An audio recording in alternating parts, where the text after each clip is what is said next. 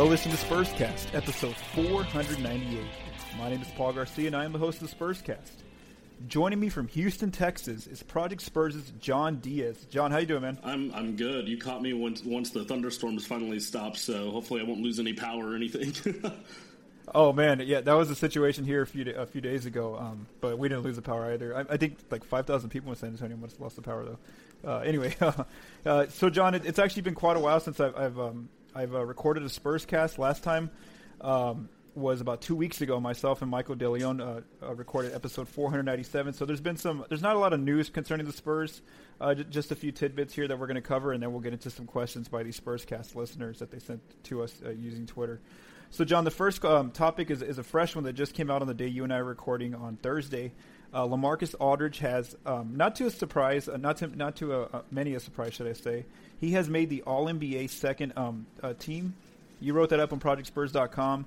Uh, you know, he had a really good season, uh, 23 points per game, eight, eight and a half rebounds, 1.2 blocks, uh, 51% from the floor, 33 and a half minutes, and he played 75 games, so he remained healthy um, throughout the playoffs. He got the Spurs to 47 wins. Uh, we obviously saw them lose to the Warriors in five. Um, Anthony Davis, uh, and the only three players that finished ahead of him were, were in the front court slash center spot were um, Anthony Davis, LeBron, and Kevin Durant. Um, Bruno Passos from Pounding the Rock and I had had, had talked about this topic uh, back on episode 489, and we basically thought that Lamarcus would be a lock at at, uh, at second, and so, so that was um, the case. Um, are you are, are you surprised? Or is this kind of expected from your thoughts on this? Uh, definitely expected. You know, when you gave us the heads up earlier about, hey, you know, we should be getting some the All NBA team news earlier.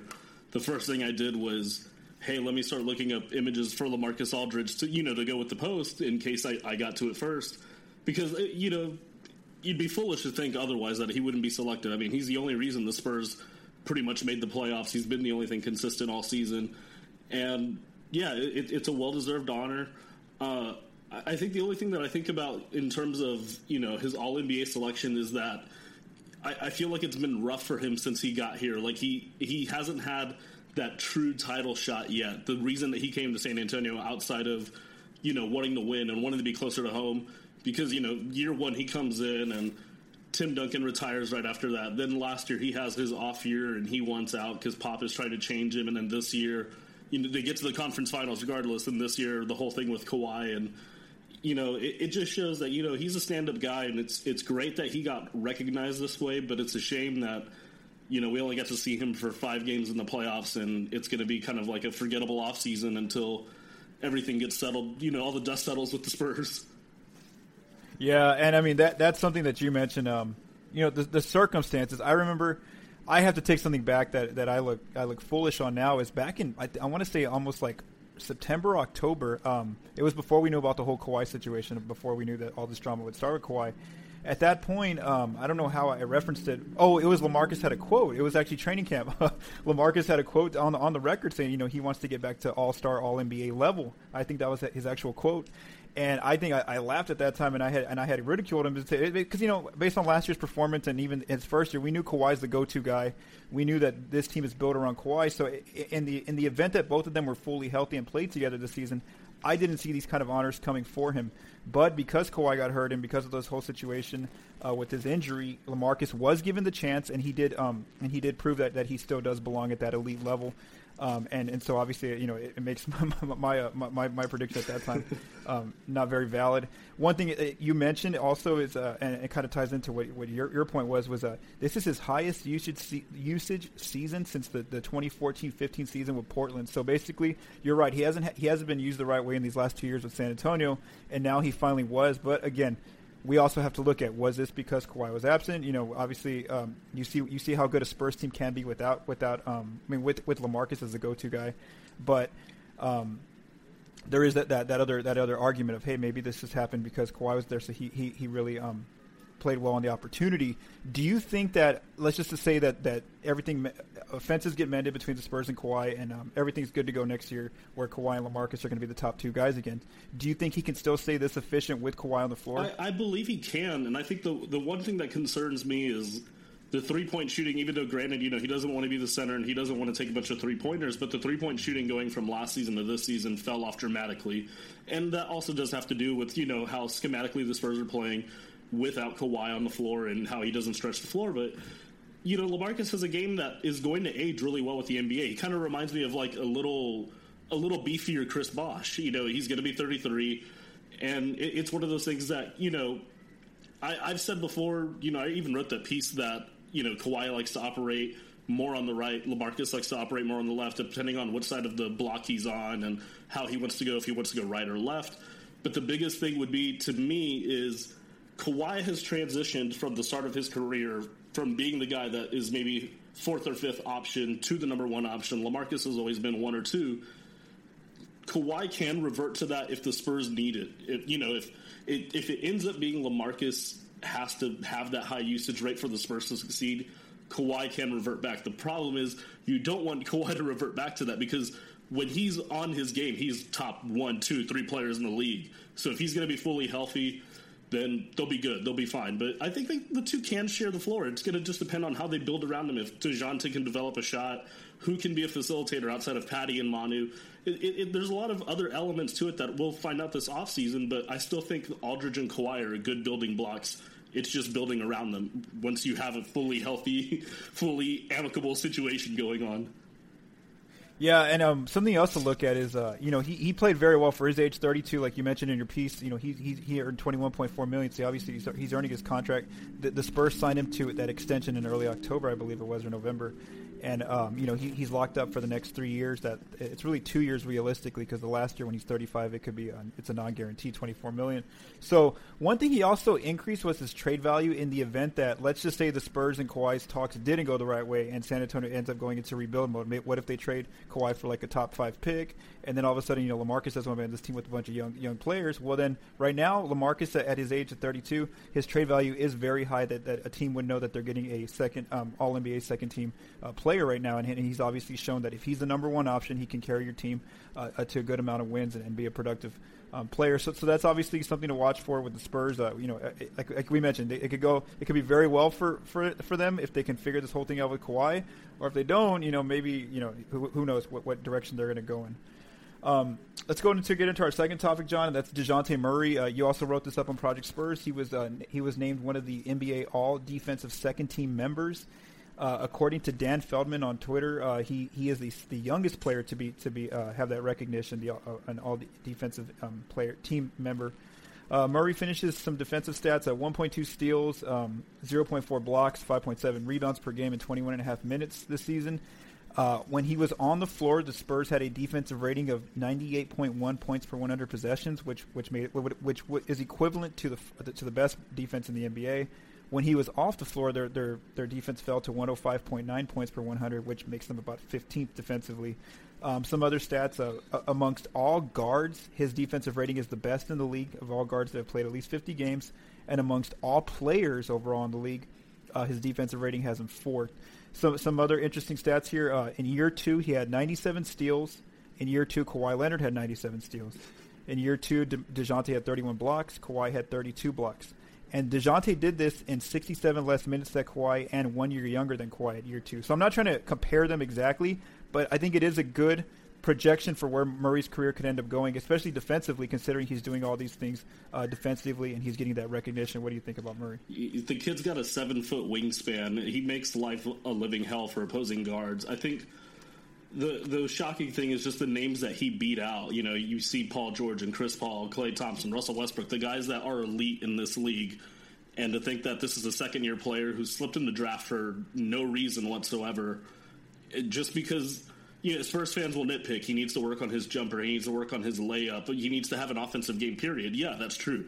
He's young. What do you expect from him? Tony didn't have this jump shot overnight. He wasn't this reliable 15 footer or anything. He barely even had the floater. People need to relax and realize this is the, the start of something really spectacular. Um, I, I, just the the Kawhi numbers. It's it's hard to you know you want to say.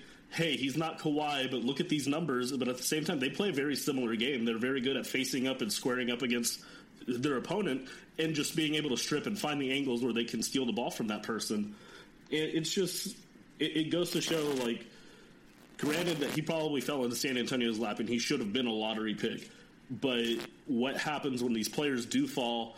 I remember saying this before. At what point do we criticize the other 29 teams in the NBA for their inability to develop and scout instead of praising San Antonio's? Because there's no reason a guy like Murray just falls like that, and all of a sudden, in his second year, when he first becomes a full time starter, he's all defensive, you know, an all defensive team. So it, it's just it, it's really amazing. And, and, in terms of defensive rating, the only two players on the team better than him are Kawhi Leonard and Derek White. So they didn't even have the sample size to register, you know, how dominant, you know, how dominant Murray actually was in, in regards to rating and in regards to all the statistics he put up. It, it's just amazing to me. Yeah, and like like I mentioned, um, you know, on, t- on Twitter, uh, it's it's very rare to be, to have your defensive skill set already set. Now, obviously, he's so young though that he can still carve out an offensive skill set for himself. Um, you know, like you mentioned, uh, some other stats here offensively that that um, you know point to some some positivity for him going forward. Uh, in the restricted area, basically right around the paint, uh, before the All Star break, he was shooting 52% from that area. He, he brought that up to 63% uh, after the All Star break, and then even in the playoffs against the Warriors, he shot 63%. Now, the attempts were very low. The mid range obviously needs some work 36, 37% before the All Star break. It went down to 26 and the, uh, after the All Star break, and then 11% of the playoffs, which obviously the Warriors knew that was his weakness. They gave him the mid range jumper. The, the positive thing for him uh, is that every day, you know, you check you, uh, you check you check his Instagram, and he's always at the gym. Like I don't, I don't know how many days that dude is at the gym. He's there every single every single day. He has a tweet of like his shoes or the floor. So I mean, you see that that kid is putting in the work. Now, there's probably other players putting in work too, but you know, at least he's showing it visually. He's, he's showing the evidence of it. He's constantly, you know, he, he, mentioned how he doesn't like taking long vacations. He just like basically immediately after they lost out of the playoffs, he went back to the gym. Uh, there, there was a report by the Express News, Jeff McDonald, that Chip Engelland was, was going to work with him directly this this summer. So obviously, if Murray's here in San Antonio working every day, then there's you, you have to assume Chip's there with him uh, during these workouts. Uh, his corner three is also, um, you know, ro- uh, did a lot better. Uh, twenty percent before the All Star break, it rose to forty-two percent uh, after the All Star break, and then we saw that in the playoffs. He made 80% of his threes, very low volume. Uh, you know, and the above the break three needs needs some help. So obviously he's working there with Chip, and you mentioned, you know, he's he's not yet Patrick Beverley. Um, he, he has a, he, he doesn't have a, a path yet of where he's going, uh, and so this is this is what's really cool for Dejounte is that he gets to carve out his own um, type of player, player profile that he wants to become. He, he's not set; he's only going to be 22 years old when the season starts next year just insane. just yeah, there, there's I mean, nothing else to say about it. It's just insane, and the fact that the Spurs have this gem that is willing to put in the work by himself, let alone develop with the team and develop the way the team wants him to, is it, it's amazing. yeah, I mean, yeah, you see that with his work ethic, and obviously, you know, they want to, and and they have him on a really good contract since he's only on his rookie deal right now, so they don't have to worry about uh, losing him uh, in the near future. John, our, our, next topic is uh, it's a little bit older of a topic if, if you're um, if you're a Spurs um, follower, just because this kind of came out a, a, few weeks ago or days ago, should I say? Uh, James Borrego got hired by the Charlotte Hornets. Um, he was one of Pop's assistants. Basically, he was like third on, on the, on the roster in terms of where the assistant coaches go. Um, so that still leaves the Spurs' bench with uh, coaching staff with Pop um, as the head coach. You got um, Ettore Messina, Ime Udoka, Becky Hammon has now moved up to the third slot. We would assume. Uh, Will Hardy and Chip Engelland so now there's actually an open spot there on Pop's bench uh, for an assistant coach. Um, Monty Williams is still out there as a name that's been kind of in, in the circles among a, a, guy who could get a, a, head coaching job here right now. He's the vice president of basketball operations for the Spurs. Some openings still are the Toronto Raptors, Detroit Pistons, Orlando Magic. Uh, Becky Hammon has she, she hasn't gotten interviewed by the Pistons, but there was an article written by the uh, one of the Detroit uh, Detroit writers that said that uh, they, they, were entertaining the idea of maybe calling her in for an interview. Um, so, so the, you know, there's a chance uh, Becky could get interviewed by Detroit, and then uh, Ime Udoka has been linked to the Orlando job. Um, John, you wrote a really good piece um, a, a, few days ago, or maybe it was last week, uh, called "Coaching Carousel: Attempting to Predict Pop's Bench," and I, I, really do encourage readers to go out there and check that piece out if you haven't. Where John, like, I, I learned a lot of stuff. Where you did a lot of background on guys that um, that could potentially, you know, uh, become one of Pop's assistants in the event that one of these other assistant coaches gets hired, or he needs, just needs to fill one of these last spots. Um, can you can you can you elaborate a little bit on, on what you think about um, maybe who might might be up for that job, or what do you think regarding the assistant coaching situation? Yeah, uh, uh the the two jobs it, it's two jobs that are left, right? The uh, Toronto and Detroit, oh, Orlando, three. Okay. Oh yeah, there's there, no, there's three. De- Toronto, Detroit, Orlando are open right yeah, now. Yeah, and I you know I remember when the Austin Spurs were in the in the G League championship, we talked talked about how even though Toronto was the one seed, there's still been a lot of talks about the chance that he could that Dwane Casey could get fired. And I, I, forget the the writer from Toronto that was on uh, the Dan Le Batard show on ESPN that mentioned even prior to Casey's firing goes, "Hey, this is a realistic thing that Casey could get fired. He's been close to being fired twice before." This LeBron thing and you know the way that they lost to the Cavs could just push it overboard, and of course it did. So I still think Toronto's filled. You know, uh, we talked about how Jerry Stackhouse has been tremendous with the G League squad, coaching Raptors 905 to back to back championship appearances, winning the first one and obviously losing the second one to Austin. I feel like he's a prime candidate for that job. I know others have been. I think Nick Nurse was linked to it, and there's a couple others. Uh, and then mm-hmm. today, Dwane Casey was linked to the Pistons job. And the last candidate I think was for Orlando was um, Tom Izzo, the Michigan State coach. And oh, yeah, people, people right. started joking that Tom Izzo was just trying to negotiate his raise and stuff. But with all the stuff going on at Michigan State, you know, it could be time. He could be like Pete Carroll leaving USC to reference football. it could be one of those things where, hey, maybe he just jumped ship.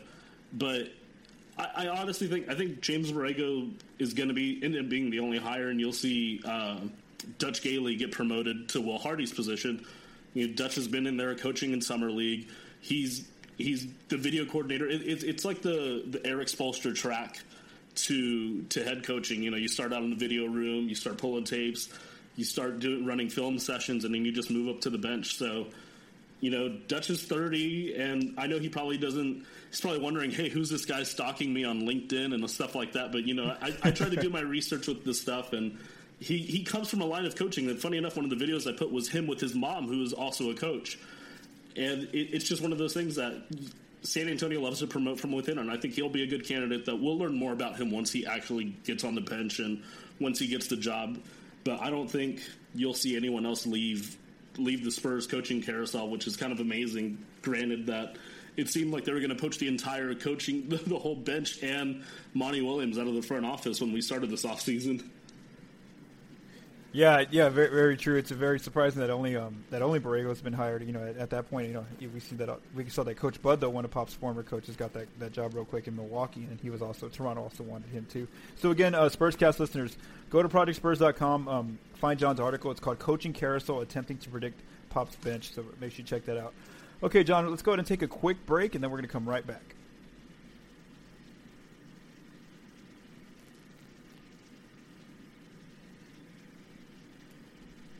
Thank you for listening to Spurscast 498. I am joined by John Diaz of ProjectSpurs.com. If you're on Twitter, please follow him at by John Diaz.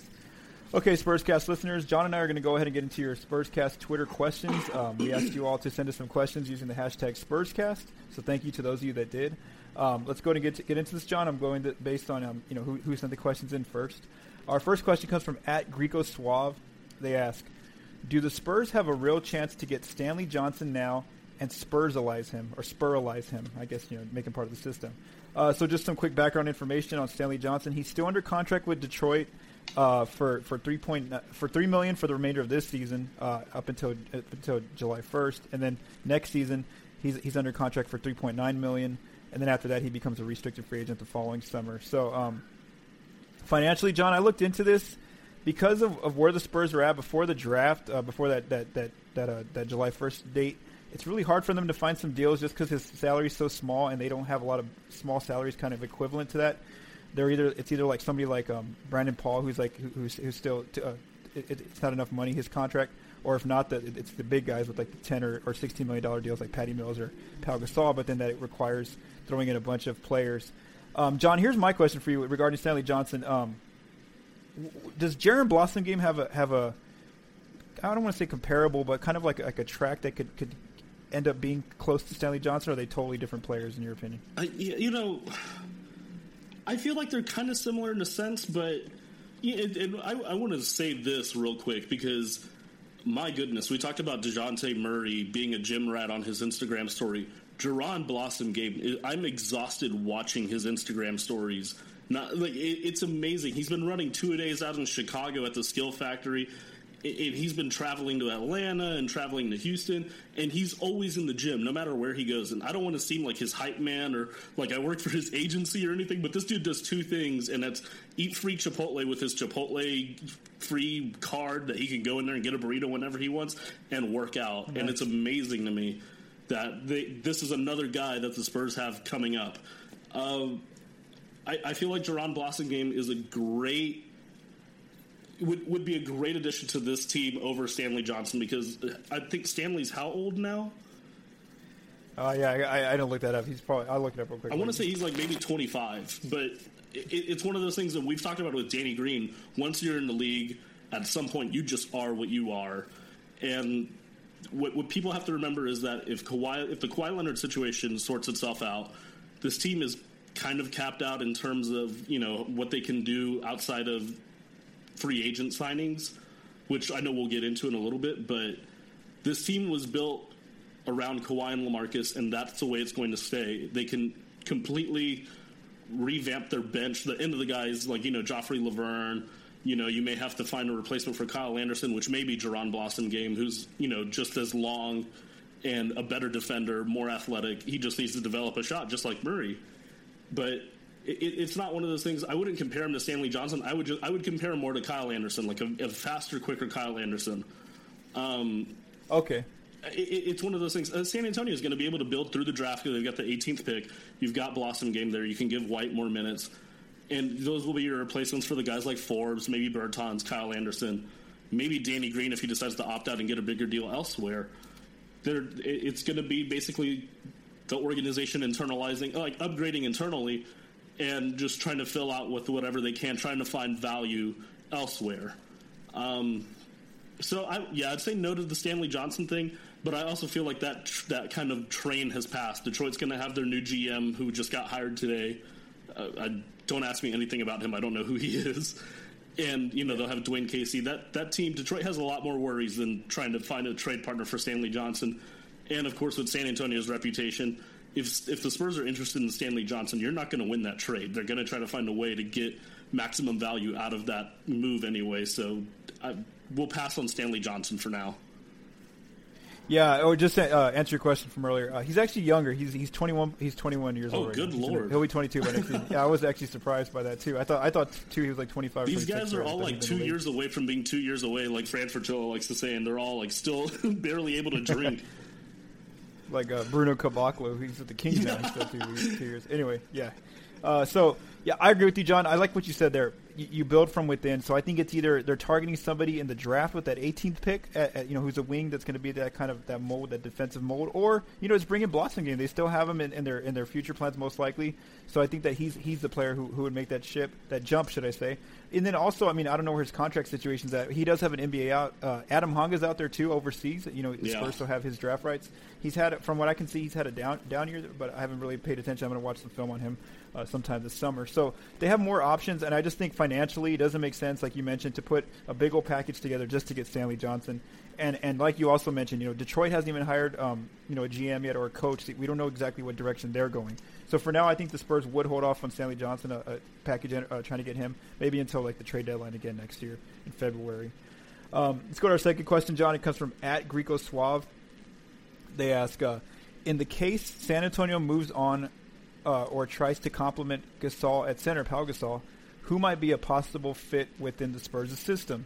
Maybe Jusuf Nurkic, Montrezl Harrell, Kevon Looney, uh, Lamarcus Aldridge moving to center, uh, a draft, a draft and stash.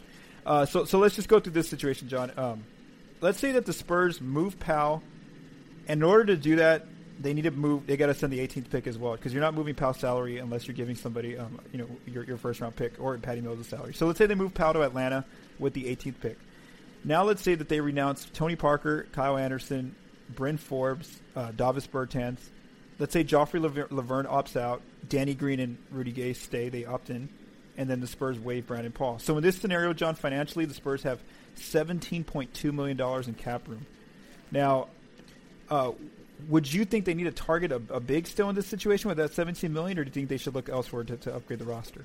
Uh, you know, if you're going to move, and this is assuming that Kawhi's okay, he's going to everything's fine with Kawhi. Yeah, I, I think he should target a big. I, you know, the, I think the thing that's kind of like concerning is all the reports of San Antonio looking at guards again in the draft. Which, granted, this draft is really guard heavy, and that's where you have the most upside and potential. But you know, I, I wouldn't mind seeing them if they're going to have that much money. I know it's going to be kind of hard to prime away, but I wouldn't mind seeing them take a run at Jabari Parker.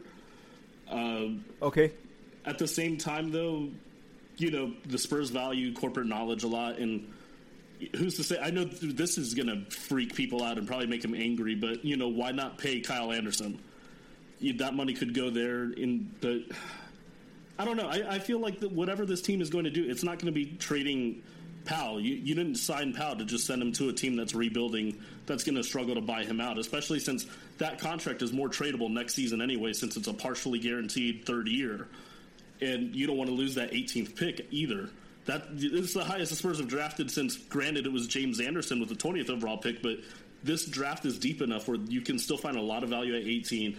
Keep the roster the way it is, and try to upgrade with the pieces you already have on board, the pieces overseas. Like even we forget, like Cady Lalanne's out there. I, I, haven't kept up with him because granted he's been playing overseas instead of with Austin, but you've got Cady Lalanne out there. I mean, Livio Jean-Charles, the Spurs don't have his rights anymore since they bought him out, but there's guys that have that corporate knowledge and are already with the team. Not to mention Matt Costello in Austin, another guy that the Spurs have invested time and money in. They would probably rather just spend that and maybe if they're going to open up cap room, pay the guys that they already have, like keeping Rudy Gay if in case the Kawhi stuff isn't sorted out, or making a bigger splash and try to chase like an Aaron Gordon.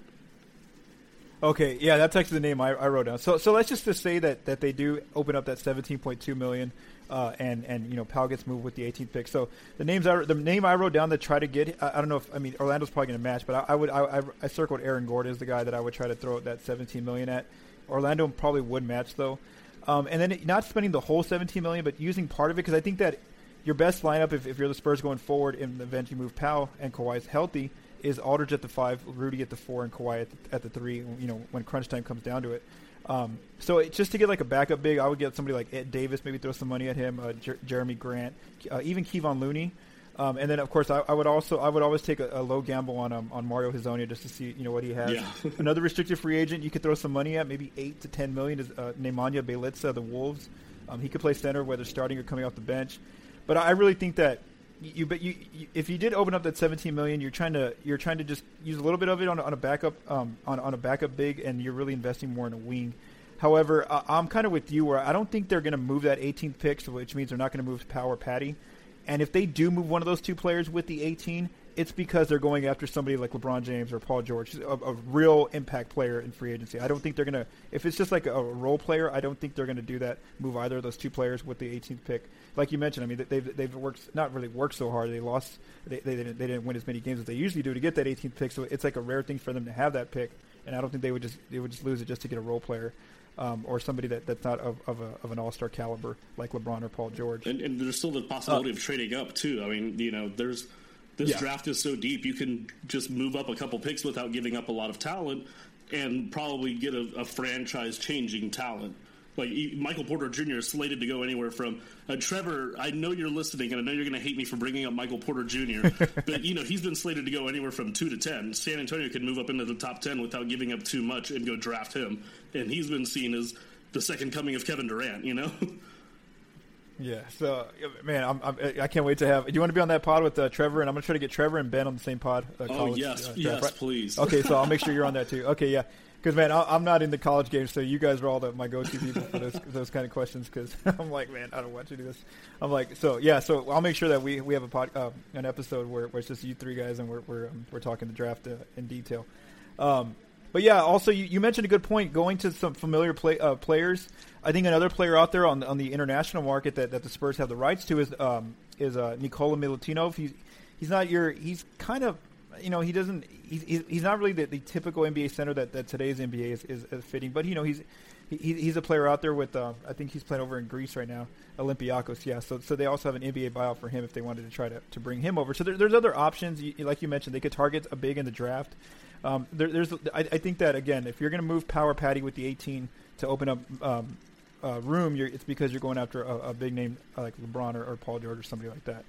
Uh, let's go to our next question, John. It comes from at DP30. They ask, "Do you think the Kawhi situation is completely different from the LaMarcus Aldridge situation last summer?" Absolutely. Uh, that doesn't even need to be talked about in depth. I think the Kawhi thing is, with, with everything that's been reported out there, it, it's not only just Kawhi and his group saving him for the the supermax and how we've seen the reports of the Spurs are probably going to offer it to him to smooth things over. But Lamarcus's situation was just general unhappiness and the lack of production. That he'd probably rather be the guy and rather get his statistics than play in this team setting where he's struggling and he's always seen as a scapegoat. And the Spurs obviously smoothed that over, gave him an extension, and they they sold him back into the culture.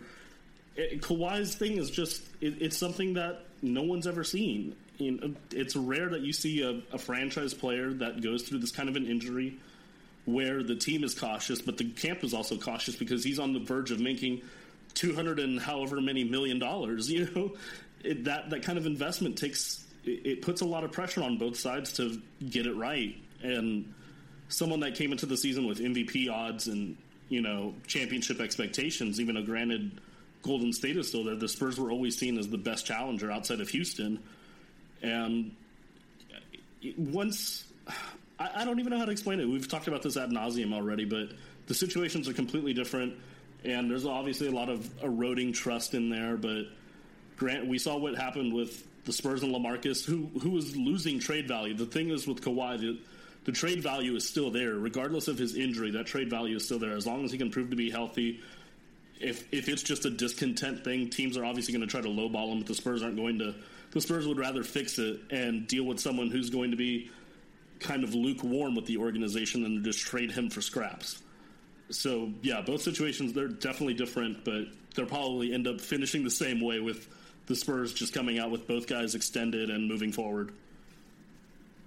Yeah, I mean, I agree with you 100. Uh, percent Totally different. You know, Lamarcus is more so about a role, and here's the, the big the big difference for me, in my in my opinion, it's healthy. Lamarcus was healthy. You know, when he was upset, and even even when he came back into the season, even after they smoothed everything over, he's still healthy.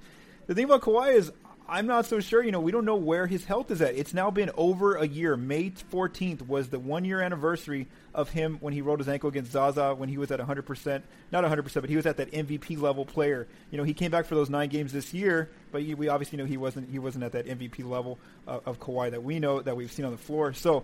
I don't even know if he's healthy. You know, there's been reports that, that his that his camp is holding, um, or his group is holding, uh, withholding some of his medical information. You know, you know, it's just it's just all sorts of things. So, so it's not just the whole discontent with the with the organization and him, where they can maybe patch that up. The talks can, you know, pop and him can go to dinner. They can fix this whole thing. But also, you know, how much do the Spurs know? You know, how much when, when a team offer if a, if uh, a team were to offer a package, you know, when, when they get Kawhi's medical records, is, is he going to be okay? We've heard the words degenerative quad that it's only going to keep getting worse as he gets older, and he has to manage it in certain ways. So, so for for me, uh, this is a totally different uh, situation. I'm still of the of the uh, of, of, the belief that, that they're not they're going to offer him the supermax. Uh, let's just say everything gets worked out uh, communication wise. But I feel like they, they need to put in like a Joel Embiid contract where they need to put some some incentive, not some uh, some uh, target um, elements there where they, he needs to hit some some health targets before he gets the full the full amount of money. Uh, and you know that might just throw the whole conversation off. But I don't know if San Antonio can risk doing that. Um, and and so we'll get into that question a little bit later um, regarding Kawhi. But yeah, it's totally different right now. well, uh, like, like it's funny mentioned. enough that you mentioned that. It, it, I think it's one of those things where I remember back in it was I don't know if it was 2010 or 11. My memory's already fading me on this, but or failing me on this. But remember, Tim Duncan had the degenerative knee condition as well, and he ended up playing. You That's know, true. all those years after that, just because he managed his weight, he managed his load, and there's no reason why Kawhi can't do the same thing.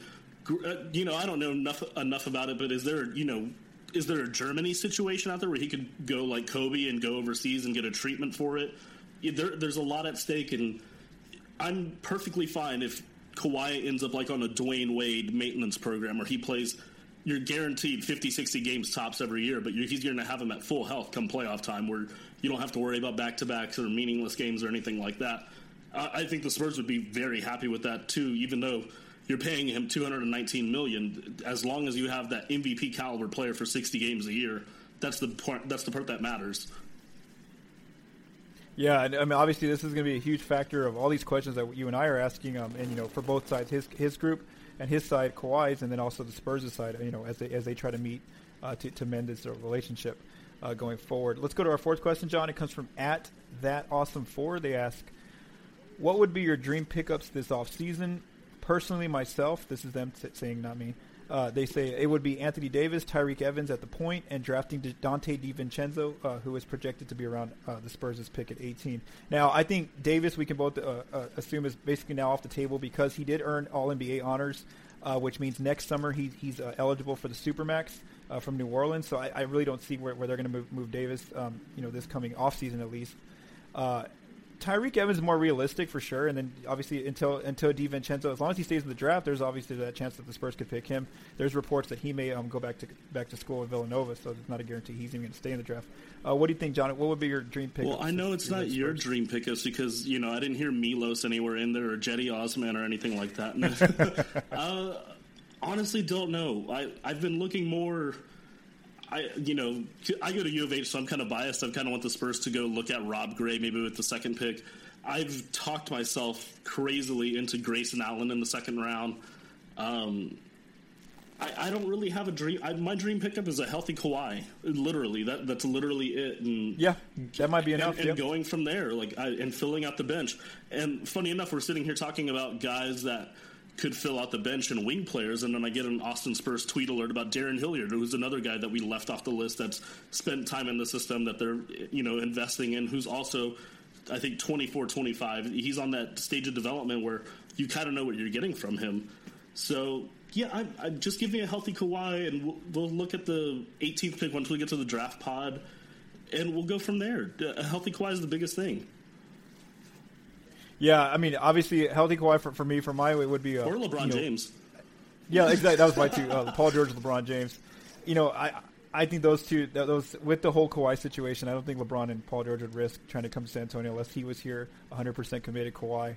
And until they see that kind of a signal, I don't think that's going to happen. But you know, those would be my two dream scenarios. In terms of more realistic, I think they would have a chance, maybe depending on how they make some moves, at maybe like a Will Barton, a Tyreke Evans, like they mentioned yeah. there. Um, I, I, actually want them not not for a lot, you know, maybe for the biannual like 2.9 million. I want them to give a shot at Mario Hezonja because I feel like I feel like he's he, he's not going to get that many um, good deals out on the market and that's probably like his one chance to show that he belongs in the NBA is to, to make a gamble and try to play with San Antonio. And if, and if he can't make it with San Antonio, he's probably going to end up back in Europe, similar to like Nando De Colo and a few other players that have and he and he's been heralded as the ultimate Spurs pickup this offseason. Like everyone already knows that. Give yeah. him a chance to succeed in San Antonio, and we'll go from there. If he can't succeed there, then let him go. Yeah, I mean that's basically the track the, the track of where where his it's, it's where he's projecting unless he gets because I don't think no one's, anyone's giving him a huge offer uh, among the other teams unless a, a, a, bad team gives him. But they've already seen what he does in Orlando, cons- considering he's so young still. Um, okay, John, let's go to our, our next question. It comes from um, at Frank M Wang. They ask, uh, how many more seasons do you think Coach Pop will stay with the team, or who may have the greatest chance to become his successor in case he decides to retire within two or three years? Oh man, uh, just some real quick um, um, information on Pop. He's 69 years old, expected to coach in the 2020 Olympics. Yeah, that, has been the biggest target. And um, I, I, remember talking to, to Matthew Tynan about you know how much longer. Like we we really didn't know how much longer Pop was going to be there, and uh, I, I would have said at the beginning of the season maybe another two or three years, and then just focusing solely on Team USA uh, just because the Team USA thing is out there, people need to realize he doesn't have to coach the Spurs and Team USA at the same time. He could still keep his president of basketball operations stuff with the Spurs and let, you know, Messina or Udoka or Becky Hammon take over for the Spurs and just focus primarily on Team USA basketball. There's nothing wrong with that. Um, with everything personal going on that he's been through this last month, uh, I could see him coaching at least two more seasons, uh, at least through Lamarcus's contract and he said it himself that the young guys kind of keep him coming back. Like we always worried about when Tim was going to retire because you thought you would lose Pop too, but you know he's he's gotten Lamarcus and he's got hopefully Kawhi. He's got Dejounte, who he loves. Maybe he sticks around longer. It, it just depends on. To quote Bill Simmons, it depends on when he gets to that Red Auerbach point where you start questioning the moves he's making which I know fans already do that and want to call him senile because Kyle Anderson played 20 minutes, but you know uh, that's granted nitpicking when your team is so successful for so long. Um, but at, at, least two more seasons for sure. If if everything comes back with, I, I would love to hear him speak. You know, soon. Now that you know they they had the funeral for his wife and everything, I'd love to just see that he's doing okay, and if he can go back to being invested into this. It's so trivial with everything that's gone on and how the Spurs view family and everything. But I, at least two more seasons if his heart is into it. Yeah, I mean, obviously, you know, we don't we don't know the circumstance of how he's doing right now. I think Dejounte put a post on Instagram said he said Pop's doing better, uh, but obviously that doesn't tell us a lot um, more. You know, so so until we see him speak and stuff, um, and you know, obviously he needs this time to to, to, to get through this process of, of losing his wife.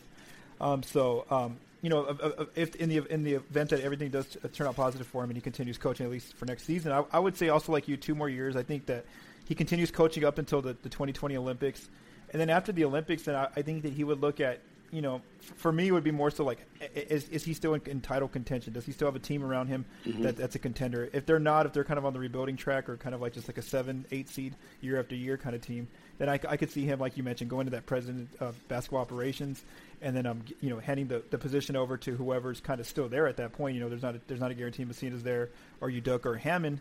I think for now Udoka's that, that, that prime replacement in, in case just because he's been there six years. You know, he's, he's he'll be a little bit older by that point in the event Pop retires in two years. Um, but again, it, it kind of depends on, on who on who's still on, on the staff. Uh, and, and, that's kind of where, where, where, my thinking would be in terms of how, how much longer he's going to keep coaching. And not only that, but if Pop and RC are still around, it's a long shot, but RC has coaching experience.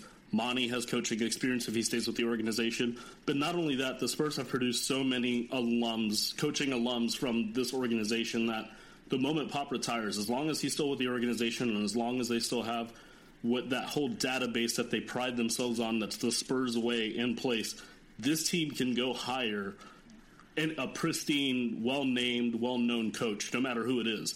It, it could have ties to the organization or it could be someone they respect you know, you're not going to go get Brad Stevens, obviously, but they can pretty much go in there and hire anyone they want if they get to that point, especially if the team is still successful and, like you said, in title contention. Yeah, so so that's something to watch, obviously, with um, with Paul going forward. Um, let's go to our last question, uh, John. It comes from at uh, phi roches eight. Uh, they ask any news on on Kawhi. What position is needed the most, and what free agent could uh, the Spurs get uh, for the for cheap in the off season. So let's go and go to that first question, John. Um, any news on Kawhi? So as of I want to say it was about a week or two ago, I had listened to a, a, a podcast with Woj. Um, I think he had Bobby Marks on and, and Brian Windhorst, and um, Woj had mentioned that at that point when he had when he had heard um, news that, that the Spurs were getting calls on Kawhi, but he, they weren't really entertaining them, uh, engaging in those teams. They were basically telling teams, no, he's not on the market, he's not available for trade. Um, you know, deadline wise, we would think that this meeting with him and Pop and RC and, and you know the players or whoever's going to be there needs to happen before the draft, June twenty first, because that's when teams are going to give be giving their, their most you know the Spurs is um, the most high value um, packages for Kawhi would be um, in twenty seven days on June first. I mean, on June twenty first, should I say, on the draft night? So I think that they would have some sort of answer on whether they're going to have a future with Kawhi by June twenty first or not. Um, you know the the, the I want to call it, I want to say that the aggregators, like a lot of the websites that, that make headlines, you know, they made a huge headline out of a, a, an Express news story from Tom Orsborn. Tom Orsborn, you know, talked to some marketing professionals, and they, they basically the whole piece was about how the marketing community basically said that uh, you know Kawhi can really fix his image if he kind of just comes out and says something. If him and the Spurs get uh, do do fix their relationship publicly, you know, it, it, it, won't take a lot to get the fans back, those fans that have kind of um, distanced themselves from Kawhi, back back on the right track with him. Uh, but there was a, there was a line in there where Tom mentioned, um, you know, the Spurs need to bid. Uh, they want to bid to mend fences first, and then they'll probably offer the the, the supermax, the 219 million. So that's kind of like what, what we've all known is that the, the, the whole plan here this summer is yes, you fixed your whole relationship with Kawhi, and then you offer it. And then you, obviously your outcome is that you're offering him the supermax, and he's signing it on July 1st or he or on July 6th technically. But the the aggregators they took that headline and just basically said Spurs will offer Kawhi supermax, and that became the headline for a few days here this past week.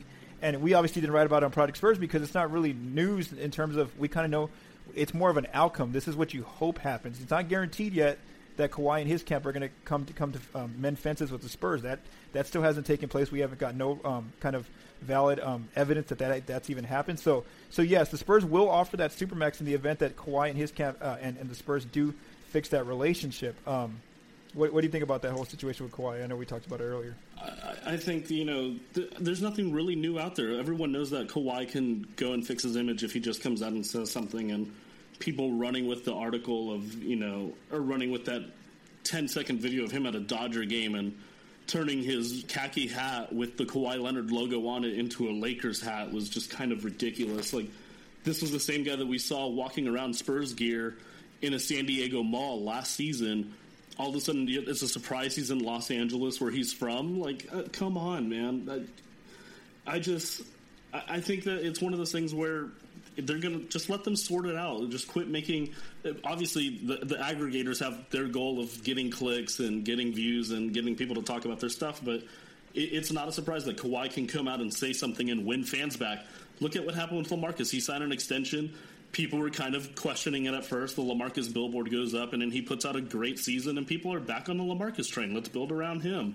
It, give Kawhi a, a, month. If he signs the max deal and he comes out and says something and appears in a Jordan brand commercial and is fully healthy, uh, people are going to be convinced that you know he's going to be a Spur for life, like he said. And going back to the Ramona Shelburne article with Michael C. Wright in them, you know, he even said, "Why would I? What else would I be sitting out for if I wasn't hurt?" this is a guy that he's legitimately hurt, and his quad varies from day to day, and to the point. I, I wish I remember where I heard it from, but it's one of those things where you know, if he jumps off on the left when he's working out, he looks like the same explosive player. If he jumps off on his right leg, the days that his quad is dead or acting up, he looks like this older, unathletic player. And it's just one of those things where you just, it's going to be a day to day thing. It's going to be a headache that the Spurs are going to have to deal with. And it's a headache worth dealing with. He's an MVP candidate. Like, why not? Yeah, and that that uh, that comment um, that came from Ramona actually, and she I think she was on a on a Woj. Yes, yes, thank you. a few weeks ago, so it was right. At, yeah, it's all good. Um, so yeah, so um, you know, like like you mentioned, th- any little thing about Kawhi right now is going to get blown out of proportion.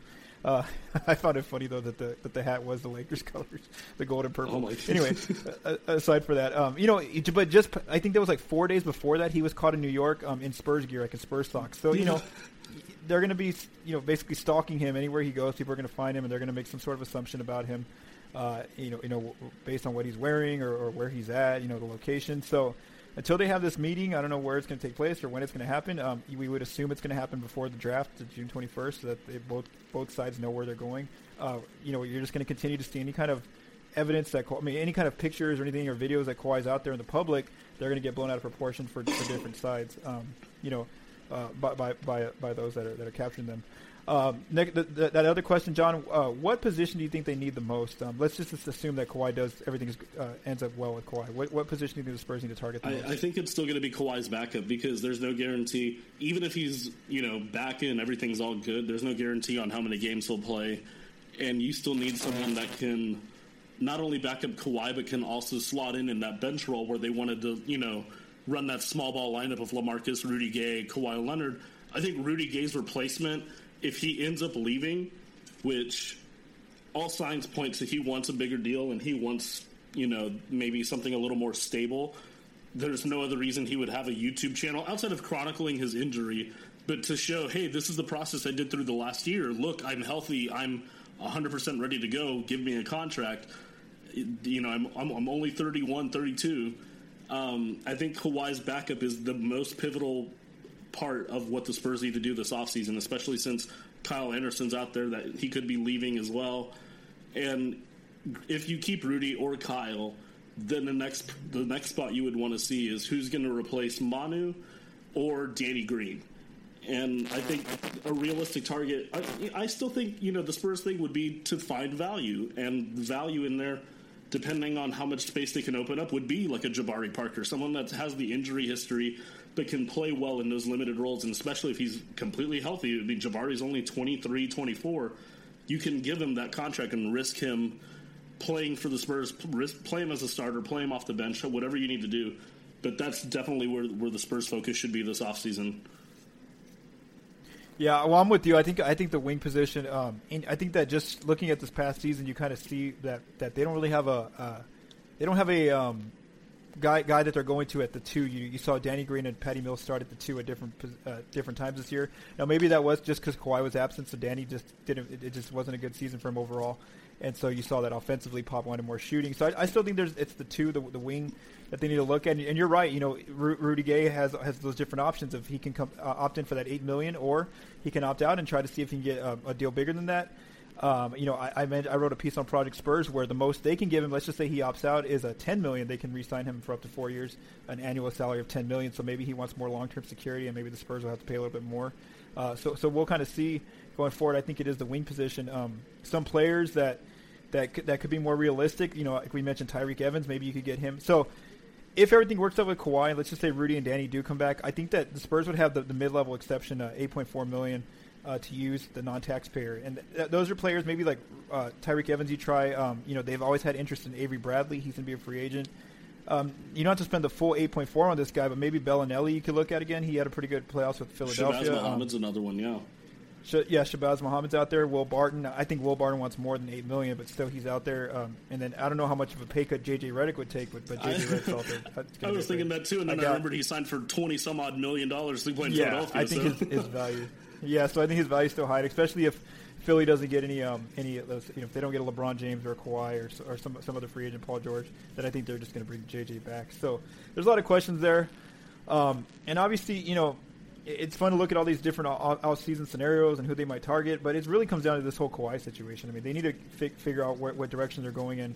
Um, are they are, are, they keeping him? Are they going to try to trade him? Is, is, is he long term? You know, going to sign that supermax? That's kind of the first move that needs to happen for this organization before they even go through those other um, routes. And, and, we'll see that too. Especially, you'll see that direction, especially once the draft comes up. Will be able to see like what did the Spurs think is going on, depending on who they pick and depending on what we've heard about Kawhi. You want that sorted out before free agency and especially if you want to maximize his trade value, you want to do it before the draft. Yeah, exactly. That's why I, that's why I keep mentioning, you know, both on this Spurscast and also out the, on Twitter and stuff that you know June twenty first is that date when you really get. That's when they're going to get, like you mentioned, they're going to get their highest value trade packages on that night, and you know that's when they're really going to have to make their decision. And we'll see, you know, if they're if they're entertaining these talks, then pro- things probably didn't go down well between the um, Kawhi's camp and, and, and the Spurs in terms of their communication for that supermax.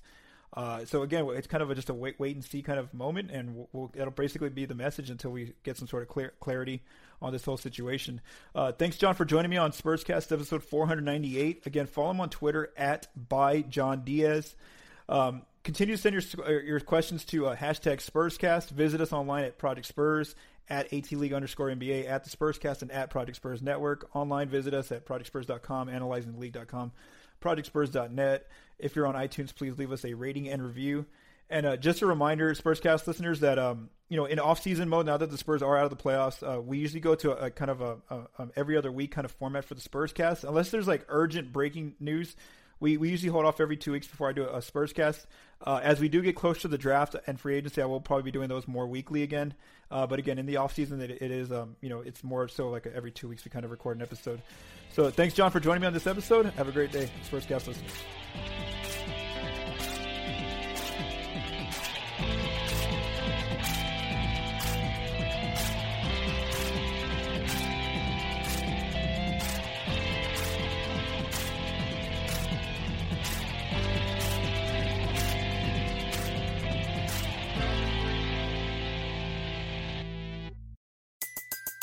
Everybody in your crew identifies as either Big Mac Burger, McNuggets, or McCrispy Sandwich.